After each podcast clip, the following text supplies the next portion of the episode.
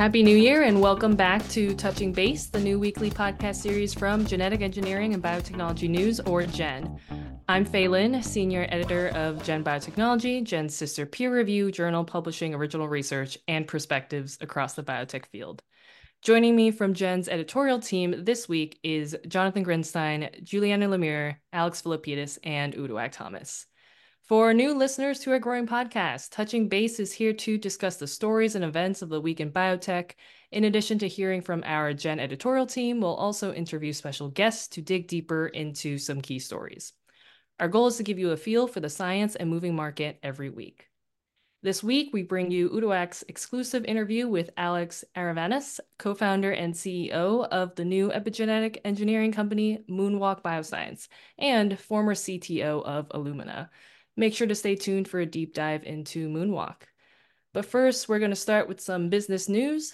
Opening the new year, Novartis and Voyager Therapeutics announced an up to $1.3 billion expansion of new neurogene therapy collaboration. Alex, you covered this story. Tell us about this collaboration. Sure. Thanks, Faye. And no sooner did the new year start uh, on Monday than the following day, uh, Novartis and Voyager said they're expanding what's been a two year old partnership in capsid based gene therapy. The companies agreed to develop gene therapies for Huntington's disease and spinal muscular atrophy based on Voyager's AAV uh, capsid discovery platform called TRACER, which stands for Tropism Redirection of AAV by Cell Type Specific Expression of RNA. And this expansion could add as much as $1.3 billion to the total value of the collaboration. The rest of the value coming from Novartis committing last year to paying Voyager up to $600 million in milestones, plus royalties. Uh, uh, when it exercised options to license uh, a pair of uh, novel tracer generated capsids for undisclosed neurological disease targets. And return, Novartis had paid Voyager 25 million uh, upfront. At that time, uh, Novartis scaled back a commitment which back in 2022, when this whole collaboration was announced, had been thought to be 1.5 billion dollars uh, and three undisclosed targets. Now, Novartis is the biggest name partner of several larger biopharmas with which Voyager has collaborations. The others include Alexion, or as it's called, Alexion AstraZeneca Rare Disease, Sangamo, and Neurocrine Biosciences. Investors signaled they like the deal. Voyager shares rose 7% Tuesday on the day the deal was announced. And as of the recording day, Wednesday, the shares had shot up 18% in early trading. Novartis shares have been flat, rising 3 cents on Tuesday and uh, a little bit more, 2% uh, on Wednesday. Expanding on business news, the industry knows that January marks the JP Morgan Healthcare Conference in San Francisco, California, and this year being held next week from January 8th to 11th. Alex and Jonathan, you both will be there on the ground. What are you looking forward to at this year's JPM?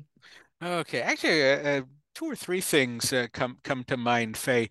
The first thing is uh, I can't wait to hear any scuttlebutt if it floats about where JPM will be held in 2025, because this is the last year JP Morgan is committed to holding the conference in San Francisco after complaints within the industry about hotel price gouging. You know, a room downtown can cost more than a thousand bucks a night, as well as uh, downtown San Francisco's declining quality of life, which is reflected in the shutdown of Nordstrom's downtown department store uh, in August after more than 30 years in business. So that's going to be the first thing. The second, as for biotech t- talk, the first observation I've been reading and hearing from whether it's analysts, market watchers, other journalists, people on Twitter, uh, is that uh, biopharma companies are expected to announce more mergers and acquisitions, M&A for short, uh, during JP Morgan. We saw a wave of, of uh, M&A in the closing days of 2023. And in fact, just three just in the last three months of, of, of 23 bristol myers squibb eh, being especially busy in acquiring three companies. RayzeBio which is radiopharmaceutical uh, drug developer for uh, 4.1 billion.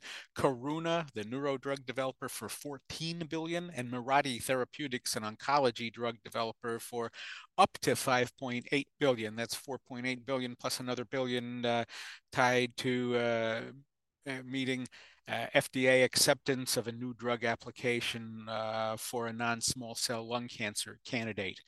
Uh, the second thing I'd be interested in seeing is, uh, oh, speaking of which, uh, on, on M&A, uh, some interesting statistics that were published in recent days from the owner of the London Stock Exchange, LSEG. they were uh, last year, 1,078 uh, biotech deals worth $122 billion, compared with uh, a slightly higher number, 1,088 deals, but much lower value at 84 billion. Uh, so that's up 45% in value. And uh, on the pharma side, fewer deals uh, than 2022, 679 versus 778, but the value again up 38% to 135.5 billion dollars uh, last year. So I think a factor in that uh, is an increase in FDA uh, approvals, 55 of them uh, last year, up 50% from 37 uh, in, in 2022 what interested me, and uh, I, I, saw the stats published uh, online, is that the number of biologics is slowly but surely rising. Uh, the number of BLA approvals uh, inched up from 10 in 2019 to 17 last year. That 17 ties a record of 2018 on a year that saw 59 uh, drugs being approved also, JP Morgan itself, uh, in its, uh, they published an article online uh, about what to look for this coming year in, in, in, biopharma. And one thing they mentioned is the possibility of a flurry of collaboration deals tied to developers of weight loss drugs, given the boom in sales for uh, treatments like Wegovy and Ozempic uh, by Novo Nordisk, and the expectation that Lilly will have its own new blockbuster uh, Zepbound, which is actually tirzepatide, now sold as Mounjaro for, for diabetes, but with an obesity uh, label uh, this time around, and that got approved in November. According to JP Morgan, more than 100 weight loss uh, drugs are being developed, and the projection is this market's going to reach $100 billion plus by the year 2030. Even if the uh, number of people uh, taking this in obesity remains in the single digits of the potential uh, population. So uh, they're projecting, uh, and they list by name, which surprised me: Fistel, uh, Pfizer, BMS, uh, AstraZeneca, Glaxo, Sanofi, Takeda, uh, among companies that they expect are going to buy their way into weight loss drugs one way or other. However, there's some questions for that field. Who's going to pay for these new drugs? How much will insurers uh, be willing to reimburse for those? And also, do the GLPs, which are the basis of a lot of these new drugs, do they reduce uh, comorbidity conditions? So, uh, well, well, we'll see how both go. And I'm not sure if answers will really emerge this year, but I would expect they'll start. Thanks for the business update, Alex. What about you, Jonathan? Are you excited to be back in San Francisco or yeah, you know, so this will be my second year um, going to JPM. First year was incredible. Um, I did not have access to the presentations, but this year I will, which is just looking at the the schedule. It's just astounding the number of presentations. It's like 10 presentations simultaneously at 10 different time slots per day over four days. It's it's the number of presentations is astounding. So um, but what I find really uh, fascinating about the the time there is the high concentration of uh, you know CEOs and founders uh, looking to strike some new deals and whatnot and get the name out.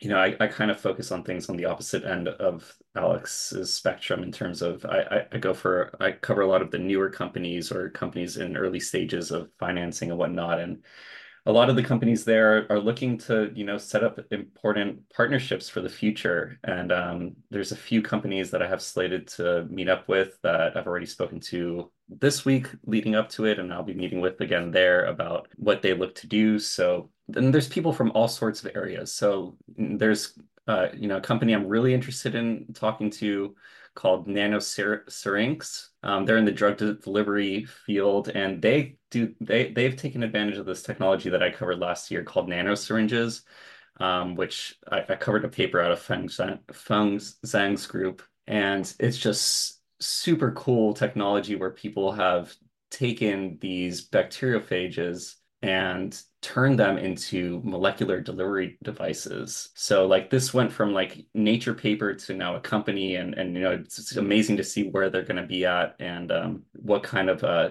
drugs they're going to be trying to deliver with this technology.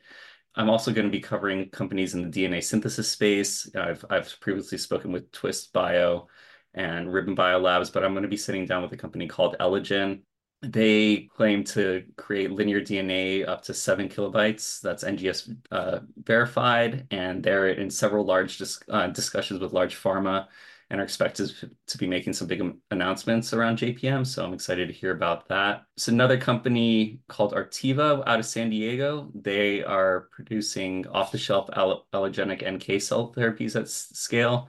They're planning on dosing their first patients in Q1 of 2024. So I'm excited to sit down and hearing about with them about that and a bit more about what AlloNK brings to the field. Um, you know, we, hear so much about CAR T, that AlloNK and off-the-shelf uh, sorts of drugs up that alley.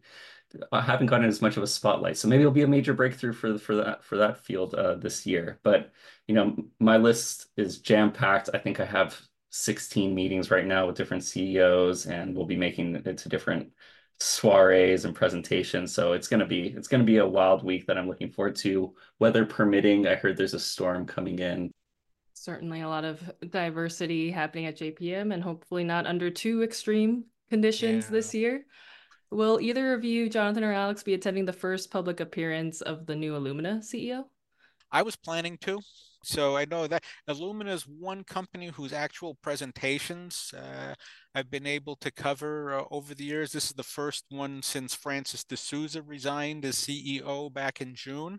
So I'll be very curious to see both uh, from a substantive uh, point what the company will say, as well as from a stylistic point, how uh, Jacob Thaysen uh, differs from Francis deSouza and have a keen eye. For what it's worth, Illumina's uh, presentation is on Tuesday morning of the conference. For years and years, they'd been on the first day, Monday, whether it was in the morning or in an early afternoon time. So that to me is is kind of interesting because I notice the biggest companies tend to go uh, first in the morning. The mornings, especially Mondays, are dominated by well, big pharmas for for one, and uh, so see if uh, what difference uh, there is uh, Tuesday. I can't wait. Yeah, one last thing, I Faye, you, you just brought up a word that I think is really important to think about when going to JPM, which is diversity. Um, I know last year there was a lot of mm, I don't know if pushback is the right word, but you know, I will say from my first time of being there, there was a very homogenous population in certain ways. You know, lots of blue suits and not so much by way of diversity. So I know there's been a, a call to bring in um, to make it more inclusive and equitable. And so we'll see if there's any changes made on that front this year. All right. Thanks, Alex and Jonathan. Make sure to stay tuned with GEN next week on our coverage of JPM. Shifting to epigenetics and our highlighted interview this week, Uduak, we're looking forward to hearing your interview with Alex Aravanis, former CTO of Illumina and now co-founder and CEO of Moonwalk Biosciences. Tell us more about how Moonwalk entered the news. Yes, absolutely. So, as you said, this week I got to cover a new company, Moonwalk Biosciences, and I had a, uh, the opportunity to speak with their CEO, uh, Dr. Alex Aravanis, who, as you mentioned, and I'm sure some of our listeners know, was former CTO at Illumina um, and was also uh, involved with founding uh, Grail, um, which was ultimately acquired by Illumina. But yes, Moonwalk is coming out of finally making a big splash. They're ready to, to, ha- start having people know about them and what they're offering. This week, they announced that they had received about 57 million in from several investors and that those funds are going to be used to develop their underlying technology uh, which is focused on editing the epigenome as well as on building a pipeline of epigenetic therapeutics uh, for various various use cases um, as we've already said, uh, the CEO is uh, Dr. Aravanis, but there are also a couple of other very well known faces um, that this company has on its team, one of whom we've already mentioned uh, on this podcast uh, in a different context. That's Dr. Feng Zhang. Uh, he's the scientific co-founder of the company, and of course, we all know him from his work on CRISPR, uh, as well as from being part of the founding of companies like Editas and and Beam Therapeutics. So we're we're obviously going to move to the interview uh, that I had with uh, Dr. Aravanis. I had a chance to talk to him about what he's been doing since he left Illumina, and his efforts have mostly been focused on building Moonwalk. We talked a bit about the company's technology, which basically allows them to see all the methylation sites in the or methylation states, excuse me, in the genome. They can see them both in diseased and healthy contexts, and they have technology that allows them to modify uh, those states to get the cells to do things that they actually want them to do. I did speak with our guest about potential applications of, of their technology and what directions they might want to go in. And he said there's a lot of opportunity. Um, there's a wide range of diseases that are impacted by epigenetic changes. So they're not saying which one specifically they want to focus on but i imagine that there's other directions that they could take the company as well and and other opportunities that the such a such technology could be used so uh, it's definitely a company that i'm interested in seeing seeing what they they will do in future and kind of the directions that they want to go Uduak, I'm super excited about this interview. I'm so glad that you did it. I mean, I feel like since Alex left Illumina, you know, it, every time anytime someone leaves and you kind of wonder what they're what they're jumping into and what their next move is going to be. So really excited to hear what he's up to. And um, the company, not a lot of information on the website was there. So um, really yeah. excited that you got an inside scoop. They have some interesting people on their SAB. Just looking through, I mean, Ed Scolnick is, you know, has had an incredibly long tenure at Merck, is an expert in drug development and also really famous for his psychiatric work. So um, they also have people in cancer, stem cells, and interestingly, um, Matt Kaeberlein is on their SAB, an aging expert. So they have people all over the place. So will be fun to watch what what that company's up to. Absolutely. And, and I think that's why uh, in our interview, when Dr. Aravanis said there's so much opportunity, I think that may be what he might have been alluding to. You know, they have this very diverse team. So there's really a lot of uh, opportunities that they could they could choose to pursue. Um, and obviously, uh, epigenetic editing, there are a few other players in the space. So it'll be interesting to see just in general how this field shakes out as the technologies develop, as the first therapeutics or, or treatments or other other products start to come to market, I think we'll we'll see some really great things. We're excited to hear the full interview after this quick break. This episode of Touching Base is brought to you by Gen Biotechnology, the marquee peer-reviewed journal from the publishers of Genetic Engineering and Biotechnology News. Launched two years ago, Gen Biotechnology publishes exceptional research, reviews, opinion, and analysis across the biotech spectrum, from genomics and synbio to AI and drug development. The journal features an outstanding editorial team, which is led by Chief Editor Hana El-Samad, Senior VP at Altos Labs in California.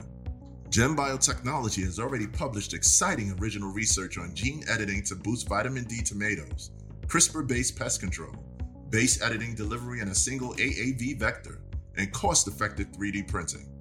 Plus, Gen Biotechnology has featured exclusive interviews with biotech CEOs, insights from Wall Street financial analysts, and news features from Gen reporters covering the state of aging research, AI and protein design, and advances in organ on chips. Gen Biotechnology is the new choice for novel and groundbreaking advances in the biotech field. Learn more at www.genbiotechjournal.com. Welcome back to Touching Base, the new podcast series from GEN. In this segment, Uduak Thomas chatted with Alex Aravanis, co-founder and CEO of Moonwalk Biosciences, on what to expect from the new epigenetic engineering company. Let's tune in. All right, Alex, thank you so much for, for speaking with me today. I appreciate you being here. Yeah, my pleasure to be here and, uh, and tell you about Moonwalk. Yeah, absolutely. Um, so I have quite a number of questions. I'll just go right ahead and, and get started. Actually, curious, what have you been up to since you left Illumina? Yeah, well, so I've been working on this new company, Moonwalk. So left Illumina in August and uh, been working on Moonwalk for most of that time. Yeah. Yeah, absolutely. And can I ask why? Because obviously, Moonwalk, we're going to talk a little bit about what the company does, and it's quite different from what Illumina Illumina did. So, can I ask um, why this was the right time to move on, and then following up, talk about why this was a good space, epigenetic editing was a good space for you to move into. You know, I spent the last 10 years uh, of my career creating tools and diagnostics and assays and working with drug development companies to really take advantage of the power of the genome to be able to see it in all of its diversity as it relates to biology and, and disease, and then use that information for a variety of, of things to, you know, in human health, so uh, diagnostics and therapeutics. So for me, I was excited about, you know, taking all of that background in, in technology development, diagnostics, clinical development, and applying it to a, an application that leveraged the ability to see, you know, complex biology. And so um, Moonwalk is very much that. Absolutely, absolutely. So as as you've already already mentioned, today we're we're talking about the new company that that you're launching along with your co-founders called Moonwalk Biosciences, and you know we've talked about it focusing on uh, epigenetics. So let's let's talk a little bit about the company. Tell us about who you are as a company and and what you'll be offering. Yeah, we're a we have a platform technology we call it epigenome engineering. And um, there's two key components to it. There's a, let's call it a read component, which allows us to see the epigenome, in particular, all of the methyl- methylation states in the genome. And we can see this at a single gene, single cell level. So there's about 28 million positions, right? So there's 3 billion positions or 3 billion bases in the human genome. There's about 28 million sites, um, well-defined sites that can either be methylated or not methylated and we have a really precise high resolution technology that allows us to see that. And then we can look at those methylation states in both a healthy state and a disease state. And then we can predict, well, which um, of these methylation states are potentially related to being in the disease state versus the healthy state. And then we also have a write technology, which comes from my co-founder, uh, Feng Zhang at the Broad, um, which allows us to then modify the, uh, the epigenome, in particular the methylation states. So we have this unique ability to fully see the epigenome and then the ability to modify it. Um, and, and, as you know, there's been a, a lot of evidence um, mounting over the years about the importance of the epigenome in, in health and disease.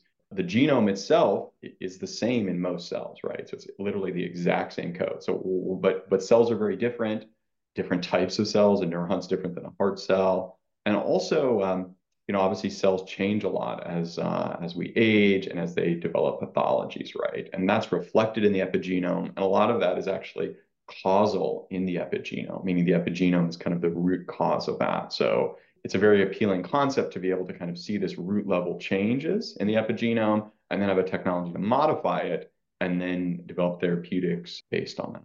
Thank you. That's very interesting. And I'm, I'm we're going to dig a little bit more into sort of the go-to-market uh, strategy in in a, in a couple of questions. But I actually wanted to back up a little bit and ask about the name of the company. Where did oh, that sure. come from? Is you know, do you have any Neil Armstrong or Michael Jackson fans on leadership? Um, we actually hit on both. So there's a couple meanings. Uh, you you you alluded to both of them. So one is yes, the the moonshot and doing something big and bold and putting a person on the moon. But then there's another meaning which actually relates to, to epigenetics.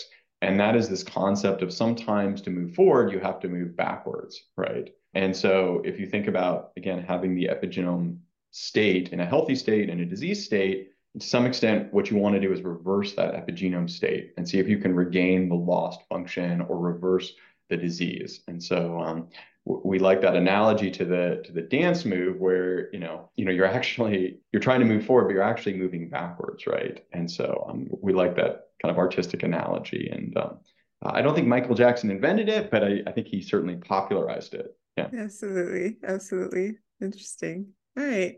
So if I understood uh, your explanation uh, correctly, it sounds there's there's sort of two components that we're we're talking about with Moonwalk. So one is the being able to look at the epigenome or sort of analyze the, the epigenome and develop therapies as well that edit the epigenome. So I guess talk to me a little bit about how you want to go to market. Is the plan to offer the technology as sort of some sort of partnership basis Or is the plan to market therapies that are developed based on the technology that you have in house? Yeah, great question. So we're a therapeutics company. So our aim is to make therapeutics and develop them, you know, both preclinically and then do clinical trials um, and, and, ultimately bring them to patients. So uh, straightforward in, in in that sense. Absolutely. And why is that the the business model you decided to go with?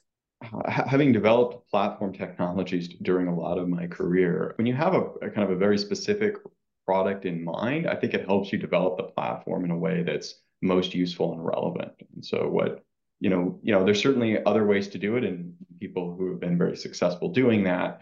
But to just develop kind of a, a technology platform with a lot of generic capabilities, and then just partner around that. Again, people are certainly have successful businesses doing that I prefer the one where you have a, a very particular kind of product or application because then I think it helps you kind of think through really how to make the platform useful. And then um, and then when you do that for your own products, there's certainly also opportunities to partner the platform for others. And I also think in that case it, it makes it more useful to them because you know what it takes to, to actually go all the way to um, in this case a, a medicine. But in the past I've made diagnostics and uh, again um, you know, when you partner with people and you've taken the platform the whole way, I think it's really useful to them also. Yeah, absolutely. So in in sort of launching this company and moving forward, you've you've put together quite an impressive team of co-founders, and and I'm I assume you're still I'm sure you're still building the team out. And obviously, one of the folks you have uh, working with you on this is Dr. Feng Zhang from you know the Broad, who of course is very well known for his his work in in CRISPR. Um, and I guess I'm curious, how did the two of you get connected and and and link up? How did this team come together?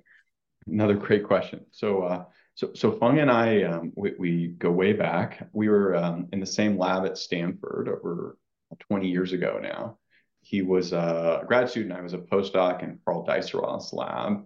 And we worked together developing a technique called optogenetics, which ended up being really important in the field and really useful in the field of neuroscience. And then, you know, we we went our separate ways and developed our careers, but we've always been colleagues and, and friends. And as I became more interested in the epigenome and the ability to, to use technology to see it at unprecedented resolution, and then, you know, naturally it came, well, if we really wanted to use this information in a therapeutic sense, you know, directly modifying the epigenome versus doing it in a direct way, again, um, could potentially be more powerful, right? So that's when I began to talk with Feng about the technologies out there. And, you know, as, as is often the case with Feng, he was he's been involved in um, perhaps one of the earliest inventors of this concept of, of modifying the epigenome directly, going back about 10 years. He has papers and, and IP where you know he demonstrated this contact concept of say using a DNA binding domain to um, identify a particular region of the genome and then you know fuse it to um, what we call an effector enzyme like a methyl methyltransferase yeah. that could then methylate or demethylate. So some of the earliest demonstrations of that. So it was really natural scientifically to to work with him on this project, and that was a great delight, given that you know we we've been friends and colleagues for a long, long time. Yeah. So this week, uh, you've announced, well, I think this is officially Moonwalk's first outing, um, letting people know that the company is is open, and you've raised um, 57 million in financing from from a wide range of uh, investors. Um, can you elaborate a little bit on your plans for those funds? Yeah. So we've been in uh, seed stage up till now, and that was really to develop the fundamental technology platform, this read and write capability, we did some key demonstrations and some in, some important model systems and and some uh, important early concepts of early clinical indications and we were really excited about the results which is why we thought it made sense to now raise money and, and really develop this into a company that could develop clinical programs. And we found a group of investors who are excited to do that with us. Um, the next stage of the company is to build out the, capabilities to do that. So, um, still a small team today. There's some key roles that we're going to need to fill in, scientific and, medical aspects of the company, kind of down select to the few areas where we really want to focus, where we think um, they're the best first applications of the technology, where we can make a big impact in a big unmet need where there's a big benefit to harm ratio and that it's very tractable from a clinical development standpoint and where we'd really like to be in these in these with these funds over the next two to three years is you know close to, if not uh, filing an IND for our um, first moonwalk therapeutic.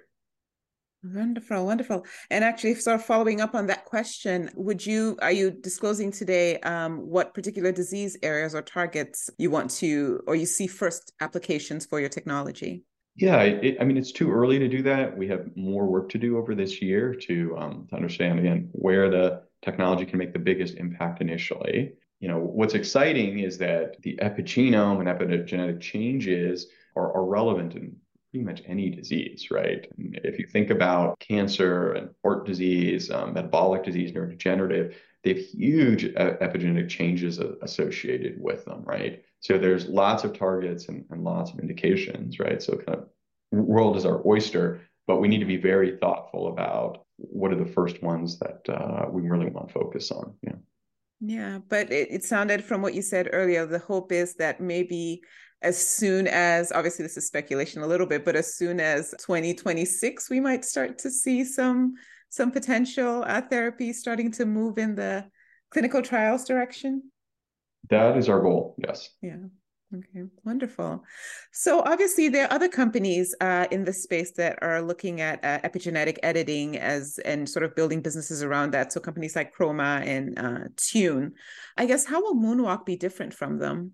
I think whenever you're in a new area developing technologies, it's always um, you always want to have other great folks working there, great scientists, great chemists, great companies, right? And so I'm glad that there's a, a small cohort of, of, really high quality individuals because there's so much opportunity and there's such a huge unmet need and you know many diseases we don't have good treatments for. So um, I have huge respect for them and glad.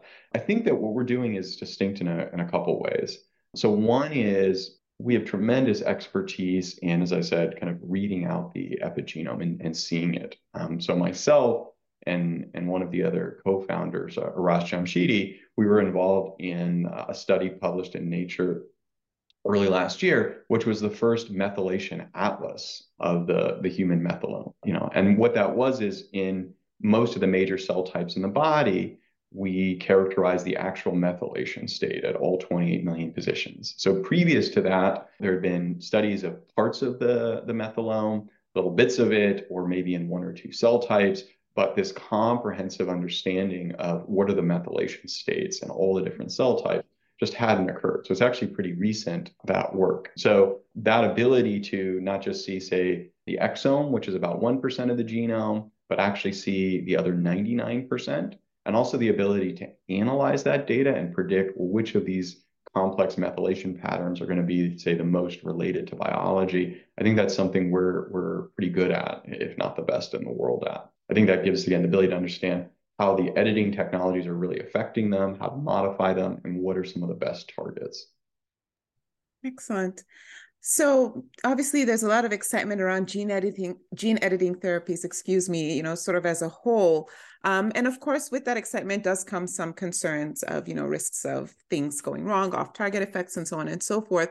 Are there specific concerns about uh, epigenetic editing therapies more more generally, and how does Moonwalk plan to allay or alleviate those uh, concerns?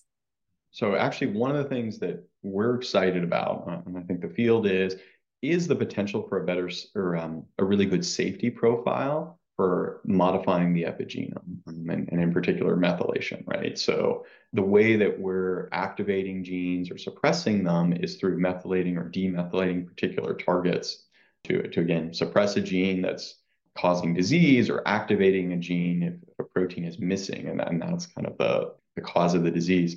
But we're, the way we're doing it, though, again, is, is not by cutting the DNA or nicking the DNA. We're doing it by this chemical modification, which allows the DNA to, to be transcribed. The benefit of that is that we're not in we're not getting some of the kind of what's often called genome toxicity or genotoxicity that you see with genome editing techniques, where with, when you're making double-stranded breaks to insert DNA or even nicks in the DNA, you, you still get some degree of insertions or deletions of, of DNA in an unintended and an undesirable way. And you can also get structural changes where large pieces of DNA kind of end up in, in other parts of the of the chromosome and in some cells. And again, there's potential harm can be caused by that if you know those changes say cause a cell to grow abnormally or, to function abnormally. So all things being equal, you'd really not like to be doing those kind of unintended changes caused by cutting the, the, the DNA. And so what we've seen in our hands is that we don't get any of those changes. So again, you'd expect it first principles since we're just chemically modifying the DNA, we're not cutting it. But indeed, when we do very um, detailed, rigorous assays, we don't see any of these this genotoxicity that's been seen with other methods. So that's a really um, exciting feature to it. Another feature is the, the durability of it. And I think maybe this is something that's surprised people, but the initial data really suggests that once you make these methylation changes, they can stay for a long time, um, perhaps years, perhaps in, indefinitely. So the potential for kind of single treatments uh, certainly exists. And so what we've seen is in, for example, T cells, we'll make an epigenetic modification, say methylate and suppress a gene or unmethylate and activate a gene. And we'll see, you know, months later, after 100 cell divisions, the distant daughter cell still has those same methylation changes. And so what's happening is they're being replicated just like the genetic code. Um, that makes sense because if you think about it, when a cell divides, why does the cell continue to be the same type of cell? And it's, again, it's not the, the genetic code, which is the same in all cell types. It's that the methylation patterns are, are literally being copied into the new DNA templates, so or into the new DNA strands. Excellent. I just have one final question. Um, so we talked a little bit about the goals for starting, hopefully getting something to the clinical phase, maybe in the next uh, few years. But looking even further out, five to ten years from now, where do you hope Moonwalk will be? So, so one thing that I think is is exciting about the the technology is the ability to modify multiple sites. So there's lots of individual targets, single genes that uh, we think there's a big benefit to say reactivating or suppressing them uh, to to reverse disease or. But if you think about many complex processes in, involved in, in things like aging or loss of cell function, um, there's often many sites involved. And, and what we know now is that there's many epigenetic changes. And so because the technology is very efficient, something we didn't highlight because it's not cutting the DNA, we can do many targets simultaneously because we're not introducing the, the DNA damage and genotoxicity. That also makes it more natural to do multiple targets. That would be hard to do with other methods where you would build up kind of you know mul- multiple kind of genomic insults over time, which um, you know which would kind of prohibit the number of sites you could modify. So when I think about this over time, kind of really complex biology that where you really want to say kind of reprogram things by making multiple changes, I think ultimately as we get good at using this technology, that could be possible. Excellent. Excellent. Alex, it's been really great chatting with you. Thank you so much for taking time to speak with me today. My pleasure. Hope we can chat again in the future. Thanks for this opportunity. Absolutely. Thank you. That's a wrap for this week's episode of Touching Base. Make sure to watch GEN next week for our coverage of the JPM conference. On behalf of the editorial team at GEN, I'm Fei Lin. We'll see you next time.